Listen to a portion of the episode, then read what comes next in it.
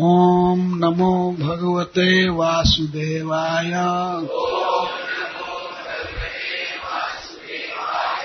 ॐ नमो भगवते वासुदेवाय। ॐ नमो भगवते वासुदेवाय।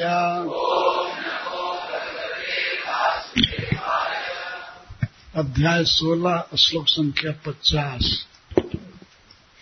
श्री भगवान वाच जत नारद निरोभ्याम ते व्याहृतम, मदनुशासनम संसिद्धोसी तया राजन विद्या दर्शनाच में। श्री भगवान वाच जब नारदांगिरोभ्याम ते व्याहृतम वदनुशासनम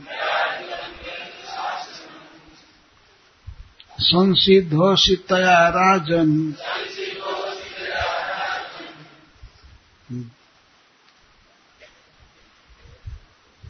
विद्या दर्शनाच में।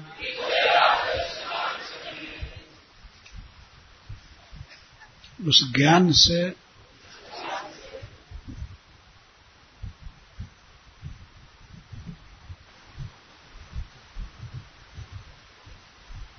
और मेरे विषय में जो विद्या सिखाई गई उससे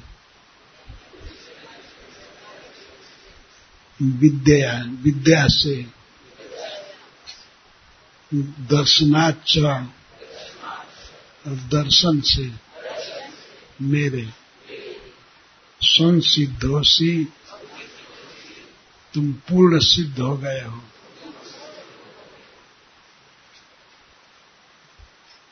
राजन, हे महाराज चित्र चित्रकेतु। श्री भगवान ने कहा, महाराज की स्तुति जब पूरी हो गई जब चित्रकेतु महाराज स्तुति करके चुप हो गए, तब भगवान बोले, जब नारदांगिरोभ्याम थे नारद और अंगिरा के द्वारा जो तुमको मेरे विषय में ज्ञान दिया गया, उस ज्ञान से और मेरे विषय में जो उन्होंने विद्या सिखाई उस विद्या से तथा मेरे दर्शन से तुम पूर्ण सिद्ध हो गए हो। श्री भगवान अब चित्रकेतु महाराज को ज्ञान देना चाहते हैं तो उसी के लिए अब बोल रहे हैं। भगवान अनंत देव चित्रकेतु महाराज के सामने प्रकट हैं। तो भगवान बात कर रहे हैं। पहले चित्रकेतु बोले, अब भगवान बोल रहे हैं।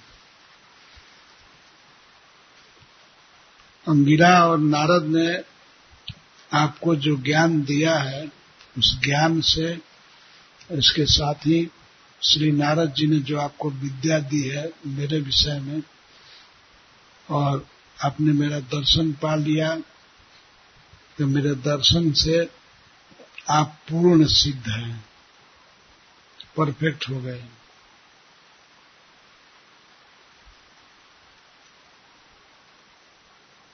भगवान इस तरह से अप्रिशिएट कर रहे हैं। तो ये ज्ञान भगवान के विषय में बहुत आवश्यक है और विद्या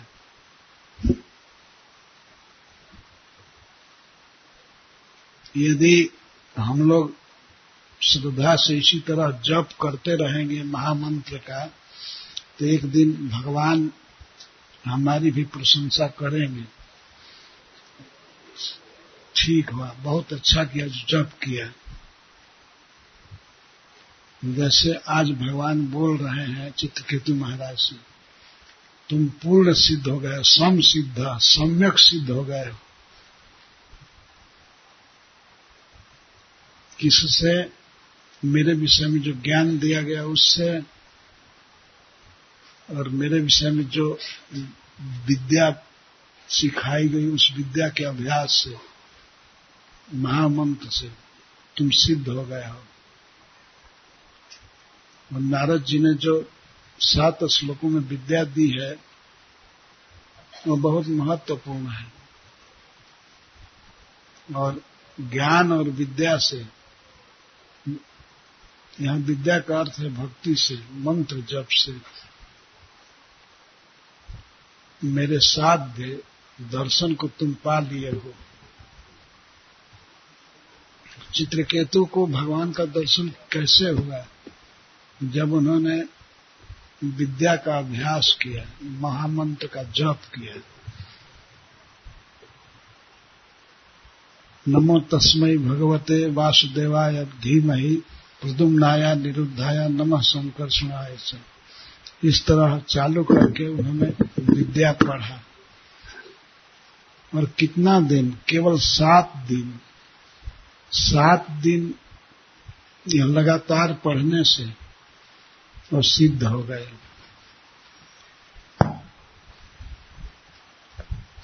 सात दिन वो कुछ अन्न वगैरह नहीं खाए, केवल जल पी करके भजन किए। एकाग्र मन से।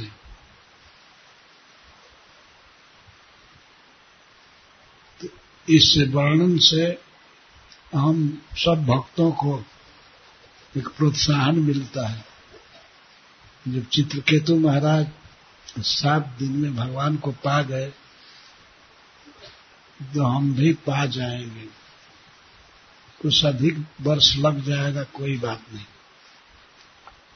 लेकिन उसी तरह श्रद्धा से जप करेंगे, भगवान के बारे में सुनेंगे, पढ़ेंगे।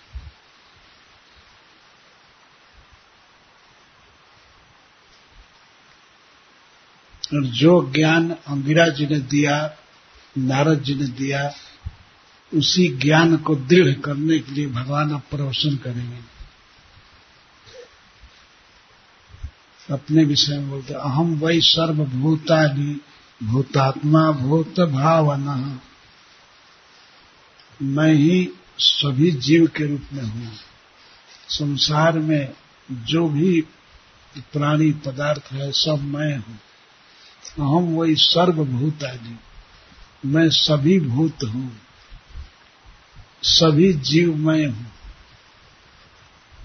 यहाँ तक कि जो भोग्य पदार्थ है, जड़ पदार्थ है, वो भी मैं हूँ। सब प्राणी मैं हूँ और जड़ पदार्थ भी मैं हूँ। इसके साथ ही साथ भूतात्मा, मैं सभी भूतों की आत्मा हूँ। इसी आत्मा के कारण कोई व्यक्ति चेतना को प्राप्त करता है। देख रहा है, सुन रहा है, खा रहा है, पी रहा है, चल रहा है। इसीलिए उसको आत्मा कहते हैं। ये शरीर जड़ है, लेकिन इस जड़ शरीर में रह करके इसमें भगवान चेतना देते हैं। तब हाथ में शक्ति आती है। मुख में शक्ति आती है बोलने की।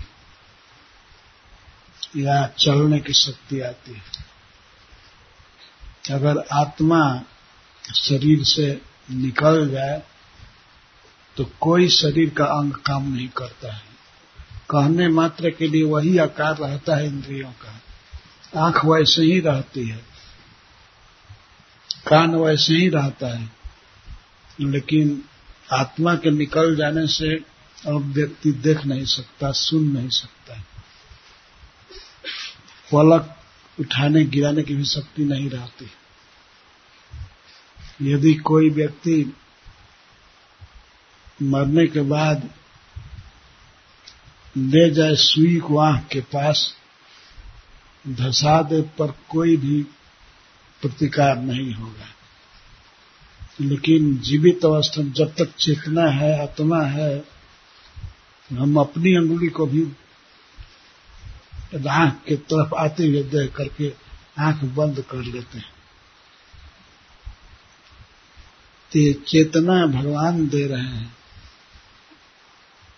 इसी तरह कोई शब्द सुनते हैं। भगवान सुनने की शक्ति दिए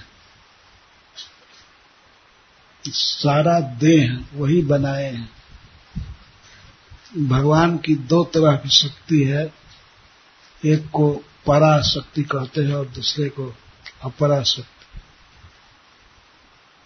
पराशक्ति के द्वारा भगवान सभी शरीरों में जीव हैं, जीव बने हैं। जीव उनकी शक्ति है। और शरीर या अन्य पदार्थ सब भगवान की बहिरंगा शक्ति से बने जीव भी भगवान की शक्ति है, इसको तटस्था शक्ति कहते हैं। इसको भगवान ने परा शब्द से व्यक्त कर दिया है, परा। अपरय अपरयमितस्तन्यम प्रकृति विधि में परा। और भगवान ने आठ प्रकार के प्रकृति को उन्होंने कहा है कि ये मेरी अपरा प्रकृति है। भूमि जल, भूमि, रापो, नलो, वायु, खम, मनु, बुद्धि वच भूमि, जल, अग्नि, वायु और आकाश, ये पाँच के सम्मिश्रण से शरीर बना है। और इसके साथ मन बुद्धि अहंकार इससे हमारा सूक्ष्म शरीर बना है। सूक्ष्म शरीर है सबको अनुभव है इसका। आप यहाँ बैठे हैं या अपने रूम में बैठे हैं तो, तो मन से आप दिल्ली जा सकते हैं। मन से स्टेशन जा सकते हैं। कहीं भी जा सकते तो वो भी एक शरीर है। लेकिन वह शरीर मन बुद्धि और अहंकार से बना है। तो तीन ये मन, बुद्धि, अहंकार और भूमि, जल, अग्नि, वायु, आकाश, ये पाँच, ये तीन और पाँच मिलकर आठ हुए। इसको भगवान कह रहे हैं, मैं भिन्ना प्रकृति, ये मेरी भिन्ना प्रकृति है। भिन्ना मतलब मुझसे भिन्न है। ये चिन्मयी प्रकृति नहीं है, जड़ प्रकृति है।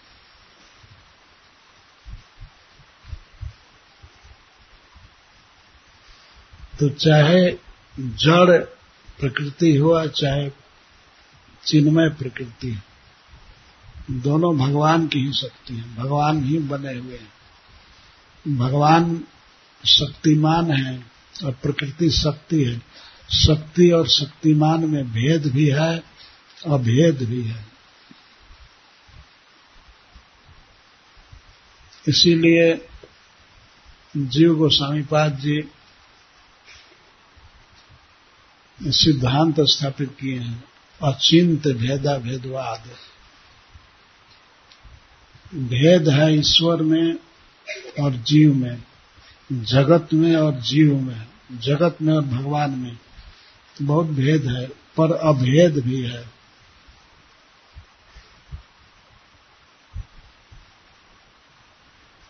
सारे जीव भगवान के तटस्था शक्ति से बने हैं। तो भगवान में और जीव में किस बात का अभेद है? कि वे क्वालिटी के दृष्टि से एक हैं। जैसे सूर्य मंडल और सूर्य के प्रकाश में भेद नहीं है। प्रकाश की दृष्टि से दोनों एक हैं, लेकिन एक अंतर है कि सूर्य मंडल प्रकाश पुंज है और एक प्रकाश बहुत कमज़ोर है, थोड़ा प्रकाश देता है। वो ऐसा नहीं कह सकता कि ये प्रकाश और सूर्य में भेद नहीं है। भेद है क्योंकि सूर्य मंडल प्रकाश का आश्रय है। वहाँ से प्रकाश निकल रहा है। ऐसा नहीं कह सकते कि सूर्य मन, सूर्य की किरणों से सूर्य निकल रहा है। सूर्य के किरण में और सूर्य में भेद नहीं है, ठीक है, वो क्वालिटी के दृष्टि से। लेकिन प्रभुपाद जी कहते हैं क्वांटिटी के दृष्टि से बहुत अंतर है। एक में बहुत दाहकता है, प्रकाश है, एक में बहुत अल्प है, अणु है। इसी तरह भगवान में और जीव में भेद है। भगवान सभी जीवों के आश्रय हैं। स्वामी हैं और जीव उनके नित्य दास हैं। ब्रह्मा जी से लेकर के कीट पर्यंत सभी भगवान के सेवक हैं और भगवान के आश्रय में रहते हैं। ये अंतर है। पर भगवान जब बोल रहे हैं चित्रकेतु महाराज से तो यही कह रहे हैं कि अहम वही सर्वभूत मैं ही सब भूत हूँ। समस्त जीवों के रूप में मैं हूँ, क्योंकि वे मेरी शक्ति से पैदा हुए हैं। और जीव जो भी खाता पीता है, शरीर है, उसका घर, द्वार, सब कुछ मैं हूँ। जीव मैं हूँ और जीवों के लिए जो भोग्य पदार्थ हैं, वो सब मैं हूँ।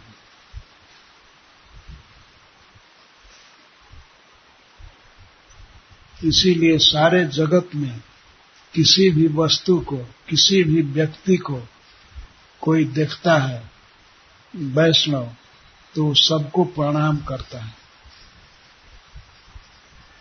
भगवान ने कहा है इस बात और एकादश स्कंद भागवतम में कहा गया है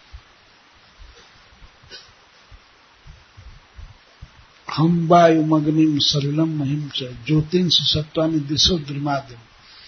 सरित समुद्राश्च हरे शरीरम, जतकिंच भूतम प्रणमेद अनन्य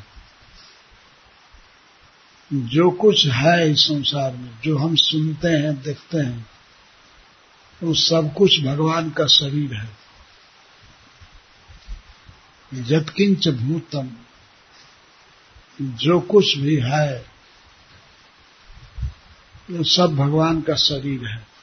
ऐसा मान करके प्रणमेद अनन्य अनन्य मन से प्रणाम करना चाहिए। वृक्षों को देखकर या चीटी को देखकर कीले को देखकर, पक्षी को देखकर, पशु को देखकर, मनुष्य को देखकर, ये याद करना चाहिए कि ये भगवान के द्वारा बनाया हुआ है। प्रणाम करना चाहिए। अनन्य। अनन्य किसको कहते हैं? रामचरित मानस में सुंदर कांड में इसका वर्णन है। सो अनन्य जाके असमति में टिराई हनुमंत। मैं सेवक सचराचर रूप स्वामी भगवंत। भगवान राम स्वयं कह रहे हैं हनुमान जी से, हनुमान, वह मेरा अनन्य सेवक है। सो अनन्य, जाके अस्मति में टरई हनुमान। जिसकी यह मति अचल, अटल रहती है कि मैं सेवक मैं सेवक हूँ और सचराचर रूप स्वामी भगवान। और हमारे श्री भगवान चर, अचर जड़, चेतन सभी पदार्थों के रूप में भगवान हैं। हमारे स्वामी सभी वस्तुओं के रूप में है, सब जगह, और मैं सेवक हूँ। अपने विषय में यही भावना होती है कि मैं सेवक हूँ, मैं दास हूँ।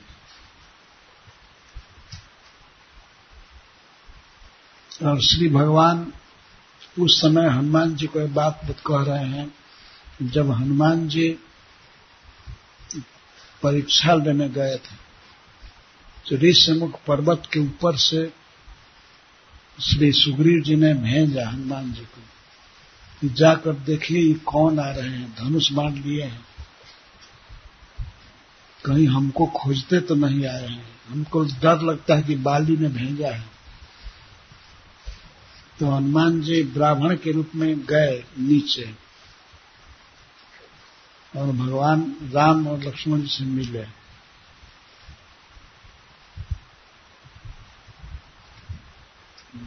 तो वे पूछे कि आप दोनों कौन हैं? यहाँ जंगल में क्या कर रहे हैं? तब भगवान ने कहा कि हम राजा दशरथ के पुत्र हैं। अयोध्या नरेश, राजा दशरथ, उनके पुत्र हैं। हम पिता की आज्ञा से वन में आए लेकिन इस वन में, दंडक वन में, मेरी धर्म पत्नी को कोई चुरा ले गया उसी को हम खोज रहे हैं। इसीलिए वन में, पहाड़ में, कंदराओं में सब तरफ़ देख रहे हैं। तब हनुमान जी को बड़ा बड़ी सांत्वना हुई।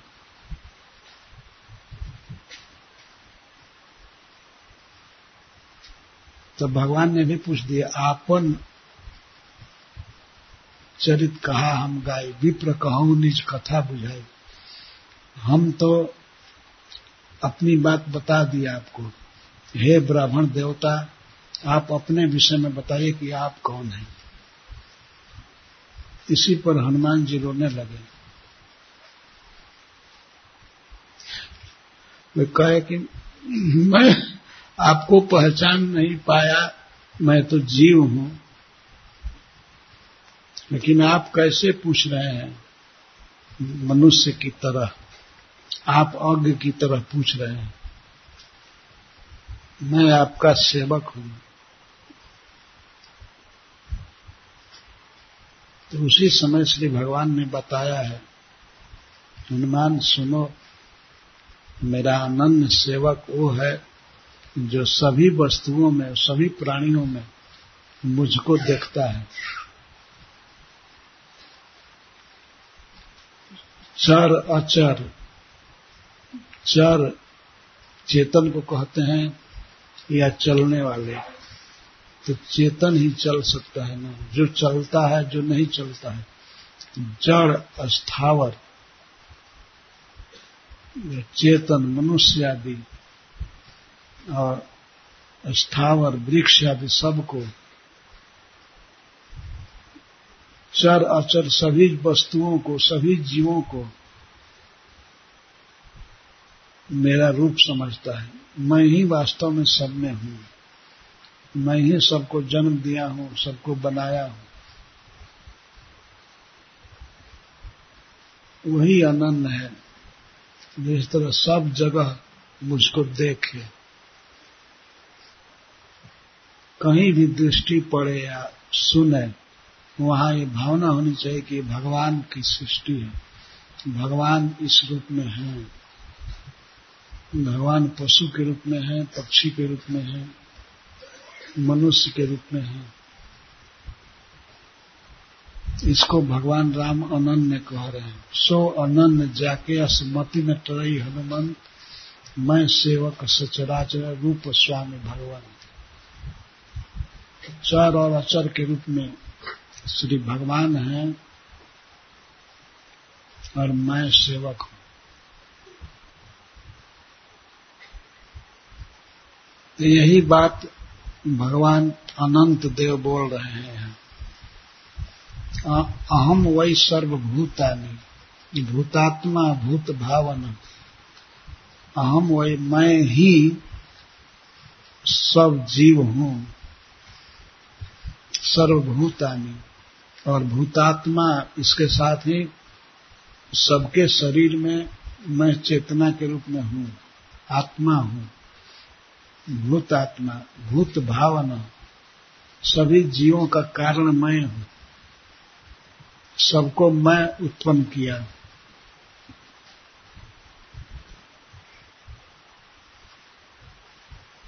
सबको मैं जन्म दिया हूँ और इसके साथ ही सबका प्रकाशक हूँ।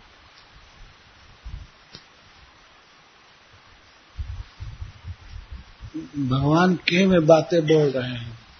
जो अंगिरा जी ने ज्ञान दिया है और नारद जी ने, उसी ज्ञान को और दृढ़ कर रहे हैं। बारंबार सुनने की आवश्यकता है। ऐसा नहीं है कि हम अपने गुरु से सुन लिए, बस पूरा हो गया। बहुत बार एक ही तत्व को सुनने की ज़रूरत है। नारद जी ने ज्ञान दिया, अंग्रेज़ ने दिया, उसी ज्ञान को श्री भगवान दे रहे हैं चित्रकेतु महाराज। इसलिए कहते हैं, जत नारदांगिरोभ्याम ते जो ज्ञान आपको दिया नारद मुनि ने और अंगिरा जी ने वही मेरे विषय में ज्ञान में अनुशासनम पा करके और मेरी विद्या सीख करके आप सिद्ध हो गए तो सिद्ध हो जाने के बाद भी, संसिद्ध हो जाने के बाद भी भगवान ज्ञान दे रहे हैं। ज्ञान की बड़ी आवश्यकता है। इस संसार में ज्ञान भूलता रहता है, विस्मृत हो जाता है। इसलिए बारंबार सुनने की ज़रूरत है। अभी दो महान पुरुषों से सुन करके आए हैं। भगवान का दर्शन किए चित्रकेतु तो फिर भगवान ज्ञान दे रहे हैं। अहम वही सर्वभूतानी। मैं ही सब जीवों के रूप में हूँ, क्योंकि सब जीव मेरी तटस्था शक्ति के कारण है। सब जीवों में जो चेतना के रूप में है, वो मैं हूँ। सभी जीवों के रूप में मैं हूँ। मेरे कारण सबके जीवन में चेतना आती है। भूत भावना और मैं ही पोषक हूँ, पालने वाला हूँ। कारण हूँ, भावन का अर्थ है यहाँ कारण। सबको उत्पन्न करने वाला मैं हूँ। भूत भावना। भगवान यहाँ तो कह रहे अहम वही सर्वभूतानी। मैं ही सब जीव हूँ, सब वस्तुएँ मैं ही हूँ। इस ज्ञान को भगवान ने गीता में भी खूब अच्छा से प्रकट किया। कोई ये प्रश्न कर सकता है, सभी वस्तुओं के रूप में भगवान है, ये कैसे माने? तब तो कोई भी जीव भगवान है ना।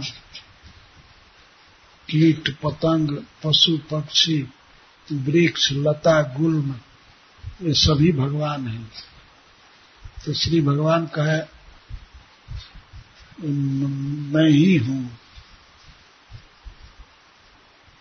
तो बहुत शंका होती है, कैसे सभी वस्तुएँ भगवान है? क्योंकि भगवान ने पैदा किया है। भगवान की शक्ति से सब बने। कोई जीव, कोई भी पदार्थ बना नहीं सकता। इस संसार में पृथ्वी से अनेक वस्तुएँ निकलती हैं। अन्न फल, दूध आदि, स्टील, पत्थर क्या क्या निकलता है। पर मनुष्य कोई भी बना नहीं सकता। एक भवन बनाना हो तो सीमेंट की कितनी ज़रूरत है? सीमेंट मनुष्य नहीं बना सकता। वो तो भगवान के पत्थर को लेकर के पिसता है। और पिसता कैसे है? वो भगवान के द्वारा दिए गए लोहा से, यंत्र से पिसता है। तो पत्थर भी भगवान दिए हैं। पिसने की बुद्धि और पिसने का यंत्र भी भगवान दिए। जब तैयार हो जाता है सीमेंट, तब व्यक्ति कहता है मैन्युफैक्चर बाय मी ये मेरे द्वारा बनाया गया। सभी वस्तुओं में यही न लिखते हैं। ये हमारे द्वारा बनाया गया। अरे मूर्ख कहीं के, तुम्हारा क्या है? क्या बना सकते हो? सारी दुनिया मिल करके एक मच्छर की टांग भी नहीं बना सकते। सारे वैज्ञानिक वर्ग हैं सारे वैज्ञानिक अपनी बुद्धि लगा दें और एक मच्छर की टांग टूट गई है, उसको नहीं बना पाएँगे। ओरिजिनल नहीं बना पाएँगे।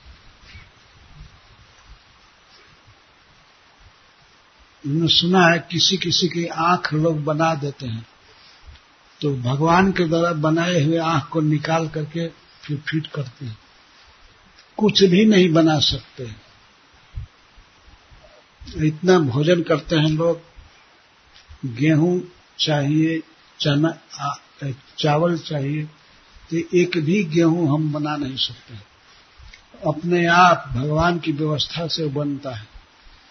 हम तो केवल गेहूँ के दाने को खेत में डाल देते हैं, पर कौन है जो उपजा रहा है? वो भगवान की ही शक्ति है, पृथ्वी में वो शक्ति है। एक टन गेहूँ अगर बोया जाए तो हज़ारों टन होकर उत्पन्न होता है।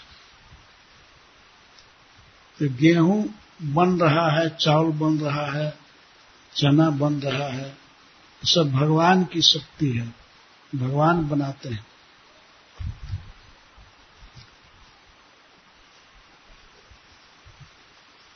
तो यह कहना बिल्कुल उचित है कि मैं ही सभी जीवों के रूप में हूँ। मैं ही सब वस्तुओं के रूप में हूँ। इसमें कुछ भी संदेश, संदेह नहीं है डाउट नहीं है। इस संसार में दो प्रकार की वस्तुएँ हैं। वस्तु जिसको कहा जाता है तो एक ही प्रकार की है। प्रभुपा जी कहते हैं, एक फैक्ट और एक टेम्पोरी कुछ वस्तुएँ हैं वे हैं, अनुभव होती है।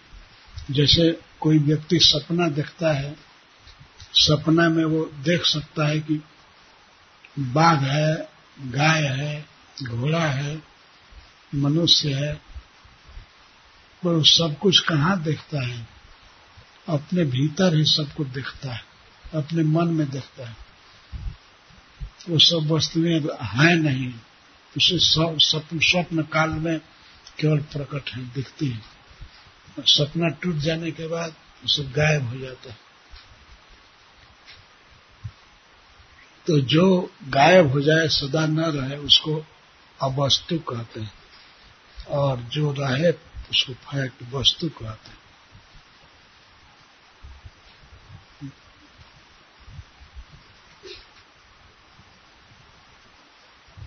तो जो भी संसार में वस्तु, अवस्तु है, फैक्ट है या टेम्परोरी है, सब कुछ भगवान है।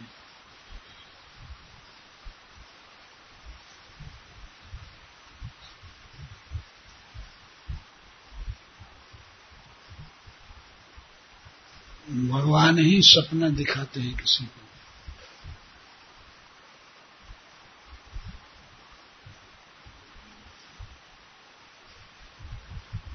जैसे कोई सपना देखने लगा कि मैं नदी पार कर रहा हूँ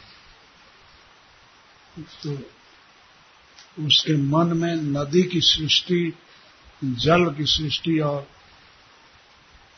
स्वयं अपनी सृष्टि, ये सब कुछ भगवान है।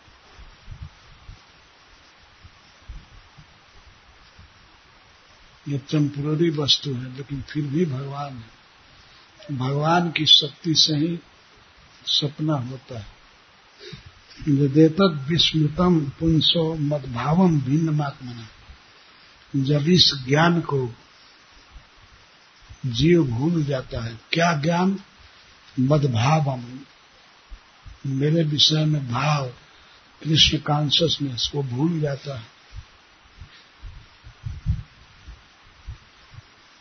ये पुरुष का स्वभाव भूल जाता है। जब वह यह भूल जाता है कि मैं कृष्ण का अंश हूँ, इस बात को भूल जाता है। अपने को स्वतंत्र मानने लगता है। ततः संसार ए तस्मिन तब इसका संसार चालू होता है। संसार मतलब देहा देहो मृतर मृत्यु एक देह के बाद दूसरा देह, एक मृत्यु के बाद फिर मृत्यु, ये चालू होता है। तो हमारे जन्म मरण का कारण है भगवान से अपने को अलग सोचना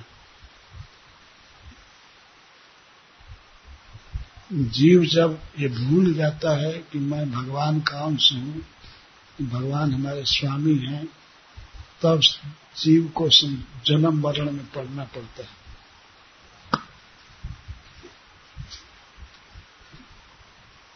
एक बहुत बड़े बंगाल के कवि कहते हैं कि कृष्ण बहिर्मुख हैया भोग वांछा करे निकटस्थ माया तारे झापटिए धरे। कृष्ण बहिर्मुख। जीव तो अनादि बहिर्मुख है। यह अनादि बहिर्मुखता के कारण भोग वांछा करता है। संसार को भोगना चाहता है। भोग की कामना करता है, उसी समय निकटस्थ माया भगवान की बहिरंगा माया शक्ति तो निकट ही रहती है। और झपट या धारे उसको पकड़ लेती है। अब कभी सरगे उठाए, कभी नरके डुबाए, दंड जन, राजा जन, नदी ते चुबाए माया उसको पकड़ लेती है। माया की शक्ति नहीं है कि वो भगवान के धाम में जा सके। हाँ? अनादि बहिर्मुख कहा गया है जीव। इसी भौतिक जगत में माया उसको पकड़ती है और मारती है। माया की पहुँच केवल भौतिक जगत में है, वैकुंठ में नहीं है। वो वहाँ कभी जा भी नहीं सकती, झाँक भी नहीं सकती।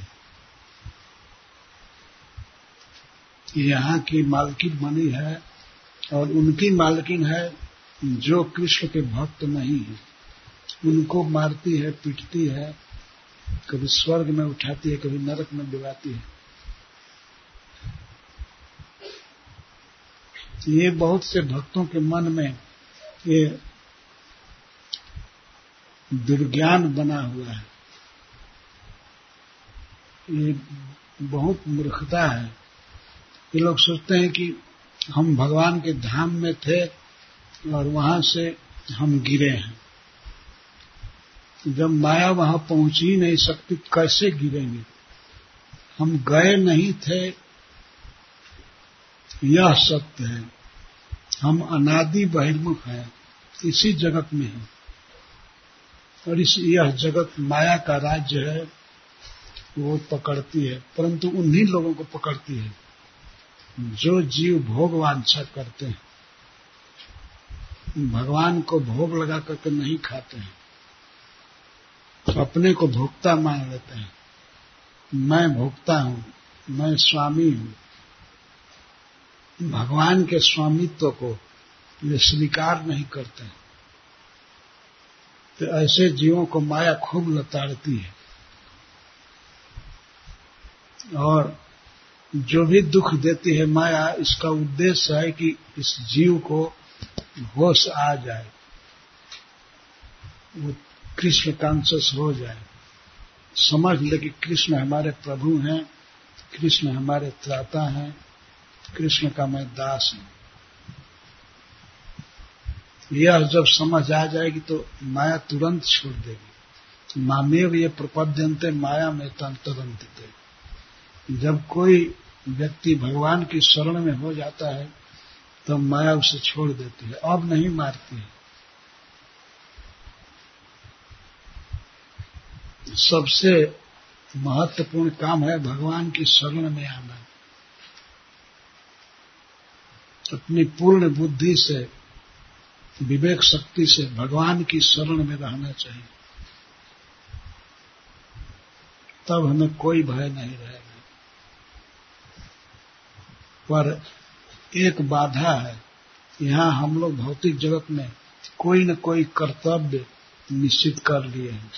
हम सोचते हैं, ये कर्तव्य हमारा है, ये कर्तव्य हमारा है, हमें ये ड्यूटी करनी है, हमें ये ड्यूटी करनी है।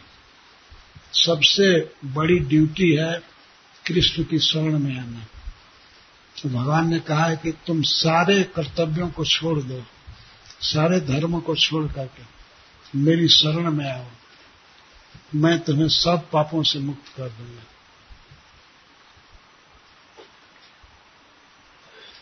यहाँ सबसे बड़ा बंधन धर्म का बंधन है।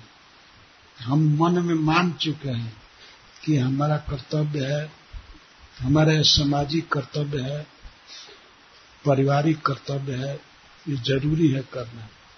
पर सबसे ज़रूरी काम जो है, हम भूल चुके हैं।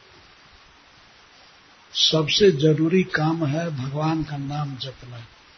और कोई काम हो या ना हो, लेकिन जप होना ही चाहिए।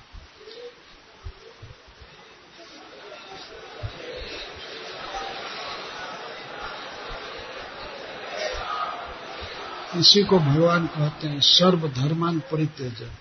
सारे धर्मों को छोड़ो। जो भगवान धर्म की स्थापना के लिए अवतार लेते हैं, वे धर्म छोड़ने को क्यों कहेंगे? इसका अर्थ है कि हम बना लिए हैं कि हमारा ये धर्म है, हमारा ये धर्म है। हम गृहस्थ हैं, हमको ये सब काम करना है।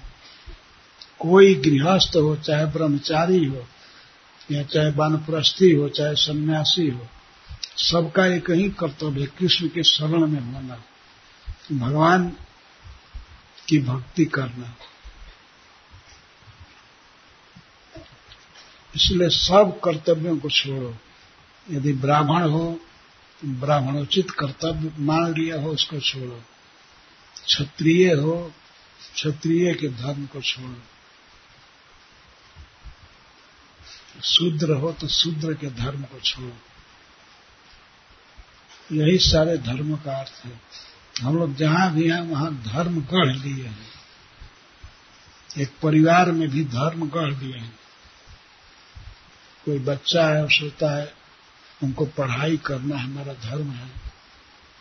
और पढ़ लिया तो फिर सोचता है, कुछ पैसा कमाना, परिवार पोषना हमारा धर्म है। धर्म सब रह जाएगा इसी तरह से। असली धर्म करने के लिए हम मनुष्य शरीर प्राप्त किए हैं। तो वो परम धर्म है श्री कृष्ण की शरण में होना और हमसे जो भी गलती होगी, जो भी पाप होगा, वो सब भगवान क्षमा कर देंगे। अहम तम सर्व पापी भी मोक्ष ही समय मास।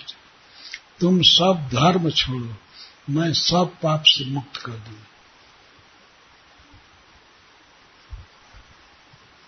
भगवान के शरणागति में जो भी कर्तव्य अड़ंगा डाल रहा है, वो कर्तव्य नहीं है।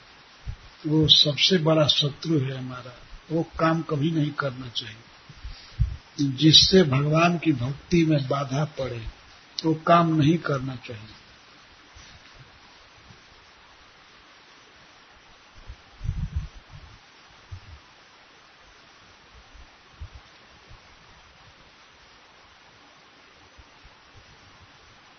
गीता में भगवान का एक उद्गार है। कोई व्यक्ति सोच सकता है, जो प्रभु धर्म की स्थापना के लिए अवतार लेते हैं, इन्हें धर्म छोड़ने के लिए क्यों कहते हैं? लेकिन ये मनुष्यों की गलती है। मान लिया ये हमारा धर्म है, ये हमारा धर्म है। बहुत मन में मान्यता होती है। हमारा कर्तव्य है बूढ़े माता पिता की सेवा करना, पत्नी का पालन करना, बच्चे का पालन करना, पढ़ाना, लिखाना। धर्म है, ये धर्म है। पर यह धर्म, परम धर्म में बाधक नहीं होना चाहिए। हमारा जो परम धर्म है, श्रेष्ठ धर्म है, उसमें सहायक होना चाहिए। ठीक है, बच्चे की सेवा करें, कोई बात नहीं क्योंकि बच्चा परम धर्म में सहायक होना चाहिए। हमारे माता पिता परम धर्म में हमारी सहायता करें। भगवान की भक्ति में सहायता करें। यदि बाधक बनते हैं, तब तो शत्रु हैं। सर्वदा ध्यान रहना चाहिए कि हमारा असली काम क्या है, असली कर्तव्य क्या है, असली धर्म क्या है। हमारा असली धर्म है इस भौतिक जगत से मुख मोड़ करके भगवान की शरण में होना।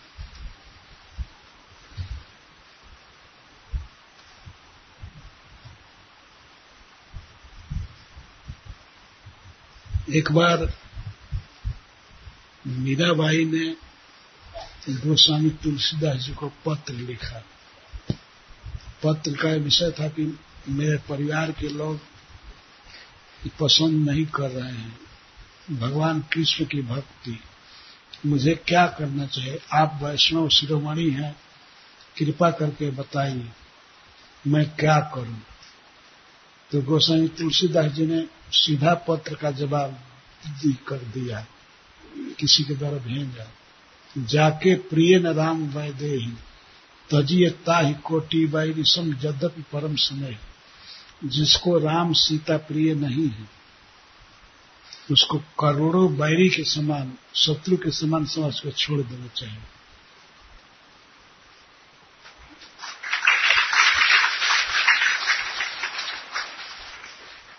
उन्होंने उदाहरण दिया, तजो पिता प्रहलाद। प्रहलाद ने अपने पिता को छोड़ दिया। पिता को छोड़ क्या दिया, मरवा ही दिया।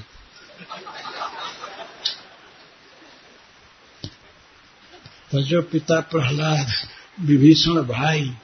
विभीषण जी रावण का त्याग कर दी, भाई था। बंधु भरत महतारी। विभीषण अपने बंधु को छोड़ दिए और भरत जी अपनी माँ को छोड़ दिए। कई कई को छोड़ दिए। माँ कभी जीवन में कहे नहीं।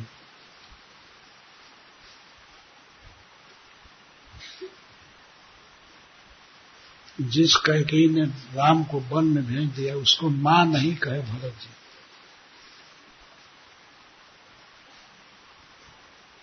एक बार की घटना है। माता कैकई चाहती थी कि भरत हमको माँ कहे।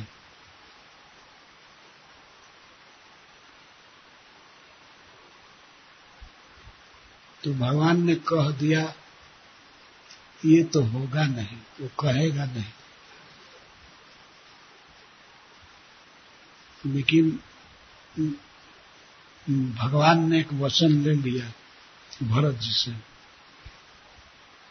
कि हमको एक वचन दो कि मैं जो कहूँगा वो करोगे। तो भरत जी उस समय भी कहे, एक कई को माँ कहने के अलावा और कुछ कहिए। भगवान चुप हो गए।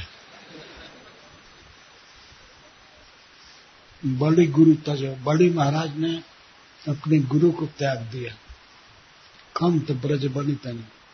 और ब्रज की गोपियों ने अपने पतियों को छोड़ दिया। लेकिन भय बुद्ध मंगलकारी, लेकिन सभी आनंद में रहे, सुखी रहे। भगवान ने सबकी संभाल कर लिया।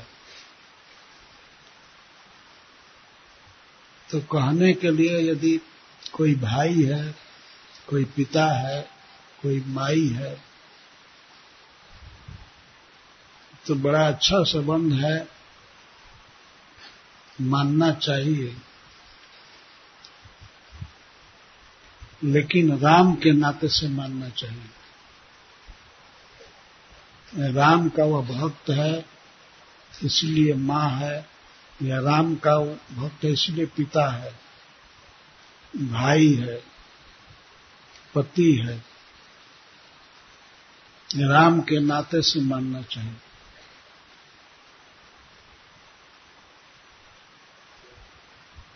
गोस्वामी जी अंत में कहते हैं कि जितने भी सूर्य हैं, सेवा करने योग्य हैं, मानना चाहिए। लेकिन अंजन कहा, आँख जई फूट है, बहुत कहूँ, कहा क्या हम उसको अंजन कहेंगे? जिसको लगाते ही आँख फूट जाए, जो भी दिखाई दे रहा है, बंद हो जाए आँख आँख फूट जाए, दिखाई ना दे तो उसको अंजन नहीं कहेंगे। आपके भक्ति में यदि बाधक हैं, पति बाधक है, पति तो मर गए थे बड़े भाई, पति के बड़े भाई बाधक थे, महाराणा, वही विष भिजवाए थे, सर्प भिजवाए थे। तो आप छोड़ दीजिए घर। पति ससुर घर को छोड़ करके साधुओं के समाज में आ जाइए। बहुत क्रांतिकारी शिक्षा दिया तुलसीदास जी ने। अगर भक्ति में बाधा हो रही है तो आप छोड़ दीजिए। तो मीरा जी त्याग करके घर और हाथ में तनपूरा लेकर के घूमने लगी। सब जगह साधुओं के बीच में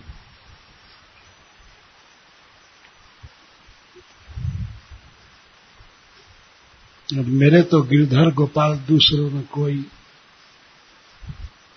गिरधर गोपाल के प्रेम में घूमती रहती थी।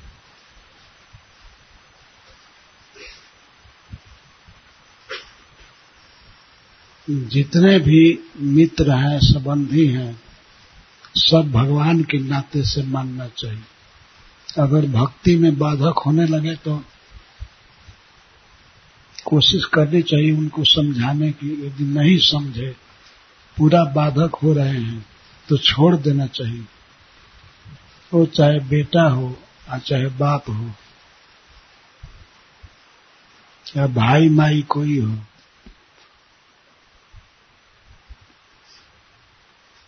क्योंकि हमारा सबसे बड़ा कर्तव्य है, सबसे बड़ा काम है, भगवान की शरण में रहना।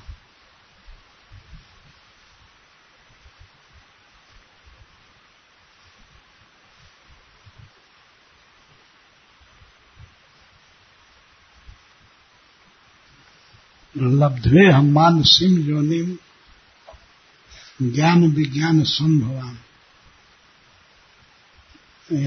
आत्मान यो न बुद्धेत, न कचित क्षेम मापनुया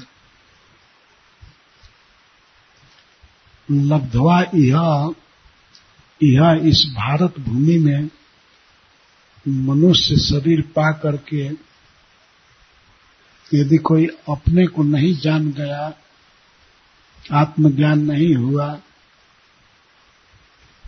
तो फिर बहुत बहुत जन्म होगा, बहुत मृत्यु होगी, लेकिन कहीं भी क्षेम को कल्याण को प्राप्त नहीं करेगा। बस और जोनिया हैं, केवल भोग भोगने के लिए हैं। मनुष्य से वे बेटर भोग भोग सकते हैं। वैसे एक बार राधा रमन महाराज कथा कह रहे थे गुजरात में कि मनुष्य से ज़्यादा सुखी पशु हैं पक्षी हैं। आपने एक प्रकार के पक्षी को देखा होगा जो पेड़ के पत्ते में अपना झूलता हुआ भवन बना लेता है। भवन झूलता रहता है और उसमें उसके नीड में, उसके भवन में दरवाज़ा भी है। सब चीज़ है।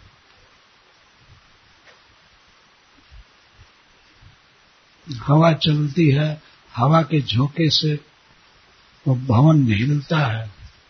लेकिन हिलते हुए भवन में बड़े सुख से पक्षी बैठा रहता है। तो इस तरह से हवाई महल कौन बनाएगा? यह तो पृथ्वी पर घर बनाते हैं, बहुत गर्मी होती है कभी कभी कीचड़ होता है, और गाड़ियों के आने जाने से बहुत जाम होता है। लेकिन पक्षी आराम से घर में रहता है। उस पक्षी को मैं कह रहा हूँ जो घर बनाता है। और कहीं जाना है तो उड़ करके चला जाता है। कोई मोटरसाइकिल की ज़रूरत नहीं है कि जाओ, तेल भराओ, गैस स्टेशन पर प्रतीक्षा करो। ये उड़ा चला गया। भूख लगी, किसी वृक्ष पर बैठ करके उसका फल खा लिया। निश्चिंत जीवन है, बहुत सुखी है तो भोग में हम पक्षी का भी मुकाबला नहीं कर सकते। एक ही विशेषता है कि हम इस शरीर में भगवान का ज्ञान प्राप्त कर सकते हैं। और ऐसा ज्ञान किसी भी जोनि में नहीं है। कोई भी पशु, यह हरे कृष्ण कीर्तन नहीं कर सकता। कोई भी पक्षी कृष्ण नाम बोल नहीं सकता, सुन नहीं सकता। उनमें ये सुविधा नहीं है। केवल मनुष्य शरीर में ये विवेक बुद्धि भगवान ने दिया है। समझ सकता है। छोटा छोटा बच्चा भी समझ सकता है कि भगवान कौन है, क्या है, और हमें भगवान के लिए क्या करना चाहिए। लेकिन बहुत पुराने बैल को भी आप यदि शिक्षा दें कि तुम भगवान की भक्ति करो, कुछ समझेगा ही नहीं। या बहुत अनुभवी कुत्ते को सिखाइए कि तुम कृष्ण की भक्ति करो, जप करो तो नहीं कर पाएगा। उन शरीरों में ये सुविधा नहीं है। कि केवल सुविधा है मनुष्य के शरीर में। और वो भी जो भारतवर्ष में जन्म लिए हैं, उनको तो इस सुविधा का लाभ उठाना चाहिए। भगवान चैतन्य महाप्रभु ने कहा है, भारत भूमि ते हैला मनुष्य जन्म जार, जन्म सार्थक करी कर पर उपकार भारत वर्ष में जिसका जन्म हुआ है उसको अपना जीवन सार्थक करना चाहिए। और अपना जीवन सार्थक करके फिर परोपकार करना चाहिए। प्रीचिंग करना चाहिए, प्रचार करना चाहिए।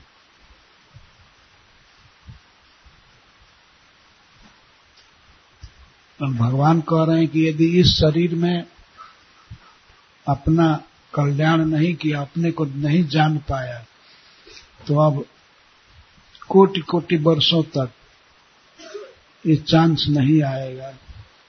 न क्वचित क्षेम आपने कहीं भी कल्याण प्राप्त नहीं करेगा। घोर अंधकार में पड़ करके केवल शरीर बदलता रहेगा, मरता रहेगा, जन्म लेता रहेगा व्यक्ति, लेकिन ये चांस केवल इस मनुष्य शरीर में रहे है वो अपने को मुक्त कर सकता है।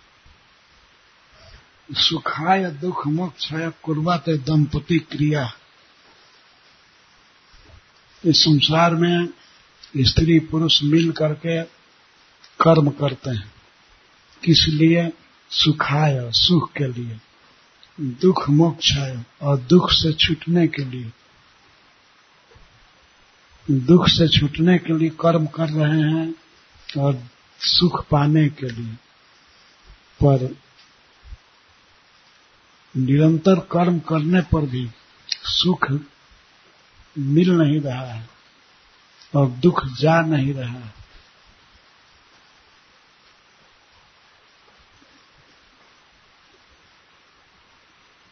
इस विपर्य को समझना चाहिए। एवं विपर्यम बुद्धवा। निर्णम विज्ञाभिमान। मनुष्य अपने को बड़ा बुद्धिमान समझता है। लेकिन काम कर रहा है मूर्खता का विज्ञाभिमानी में अपने को बहुत बड़ा बुद्धिमान मानना ये मनुष्य का, मनुष्य की कमज़ोरी है। बहुत बड़ा बुद्धिमान मान करके भी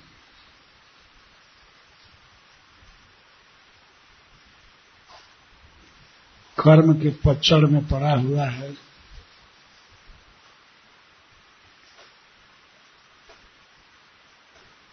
वो अपने को नहीं समझ पाता है, आत्मा जागृत, स्वप्न और सुसुप्ति तीनों अवस्थाओं से अलग है। उसको तुरीय अवस्था कहते चौथी अवस्था। इस संसार में हम लोगों को इसका अनुभव है कभी कभी गाढ़ निद्रा में सोते हैं। गाढ़ निद्रा को सुक्ति कहते हैं। और अर्ध निद्रा को सपना कहते हैं। सपना का अनुभव है, गाढ़ निद्रा का अनुभव है, और जागृत जीवन का अनुभव है। कभी कभी हम लोग जगते हैं, कभी गाढ़ निद्रा में सो जाते हैं, और कभी स्वप्न देखने लगते हैं। ये तीन अवस्था प्राय देखी जाती लेकिन अपने को समझना चाहिए कि मैं इन तीन अवस्थाओं से परे। जागृत में हम ये कह सकते हैं कि अभी तो जगे हैं, हमारी अवस्था ठीक है, लेकिन ये जगना भी सोने के समान ही बेकार है। यदि हम भगवान के साथ अपने संबंध को नहीं समझ रहे हैं भगवान का ज्ञान नहीं है तो ये जगना भी सोने के समान है। इसलिए भगवान चैतन्य महाप्रभु कहते हैं, जीव जाग जीव जाग, गोरा चाँद बड़ गोरा चाँद कह रहे हैं, जीव जगो जीव जगो। किसको जगा रहे हैं? जो जगा हुआ है, उसको कह रहे हैं। सोए हुए कि नहीं? जीव जाग जीव जाग, अरे जीव जागो जागो। ये किसको सुनाया जा रहा है? ये जागृत दशा में जो है, उन्हीं को सुनाया जा रहा है। लेकिन भगवान कहते हैं, कतर निद्रा जाओ, माया पिशाची रे कोले। तुम तो माया पिशाची के कोले, गोद में कब तक सोए रहोगे? जगो जगो। तो जगने का वास्तविक अर्थ है कि भगवान की याद करो, अपने परम प्रिय की याद करो।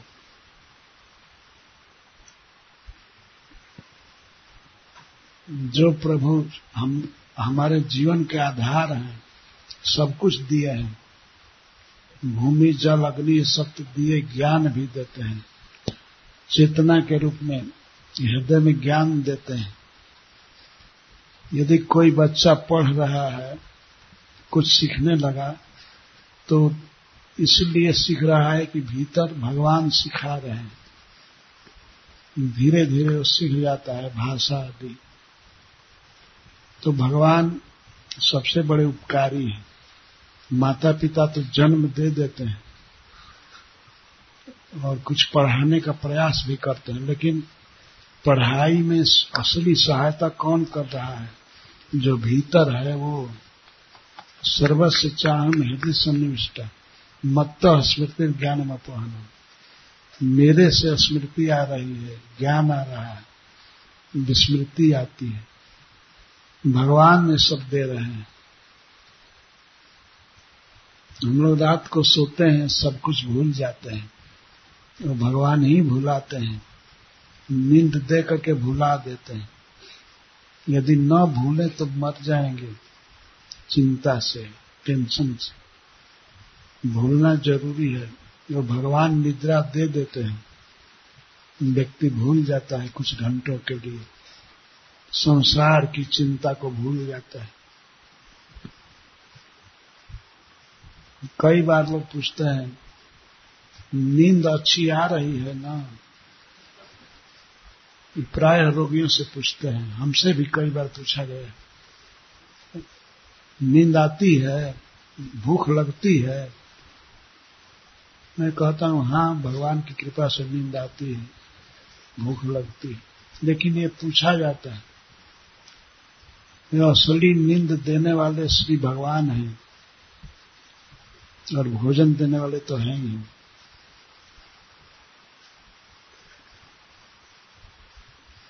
तो बच्चों की पढ़ाई की मैं बात कर रहा था, उनमें थोड़ा ज्ञान जो आ रहा है, वो भगवान ही देते हैं।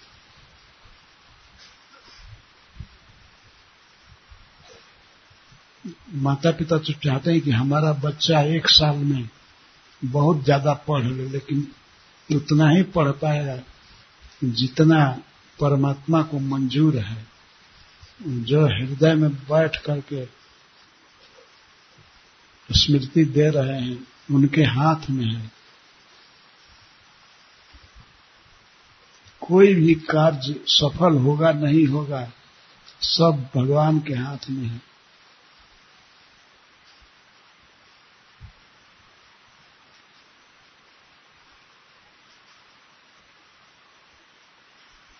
इसलिए श्री भगवान यहाँ कह रहे हैं सर्वात्मना सब प्रकार से जीव का स्वार्थ यही है जब परात्मिक दर्शन सब जगह, सब समय एक परात्मा को, श्री भगवान को देखना, यही सबसे बड़ा स्वार्थ है।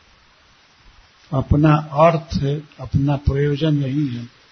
कि सब समय, सब जगह हम भगवान को देखें। याद रखें अपने संबंध को।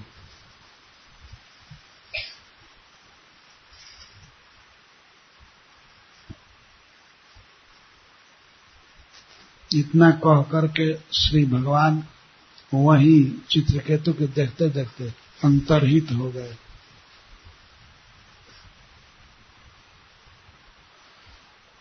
कहीं से आए नहीं थे, वहीं प्रकट हुए थे और चित्रकेतु महाराज के देखते देखते, स्तुति करते करते हुए गायब, अंतरहित हो गए। फिर चित्रकेतु महाराज उनको प्रणाम किए। जिस दिशा में भगवान अंतरहित हुए थे, उस दिशा को प्रणाम कर रहे थे। देखे नहीं कि भगवान कहाँ जा रहे हैं। ऐसे जहाँ पर वे अलक्षित हुए थे, वहीं बार बार प्रणाम कर रहे उसके बाद सत्रहवा अध्याय चालू होगा, इसको कल कहा जाएगा। जय श्री प्रभुपाद।